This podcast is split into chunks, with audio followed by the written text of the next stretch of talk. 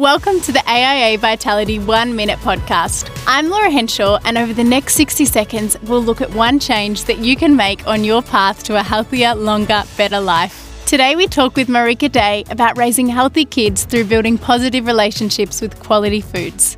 Yeah, so positive eating habits start with option and variety. So if you offer your kids new foods, it's really important to incorporate them along with foods that they already love. They're much more likely to try them that way.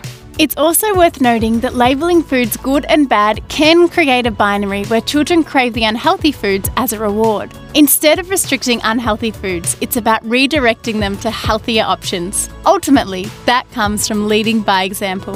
Yeah, definitely. Many parents I see want their kids to eat fruit and vegetables, but they actually aren't eating them themselves. So start leading by example when it comes to eating vegetables. You can find more helpful tips on this topic and read the full article over at One Life Online. Tune in next time when we'll be talking about making changes stick.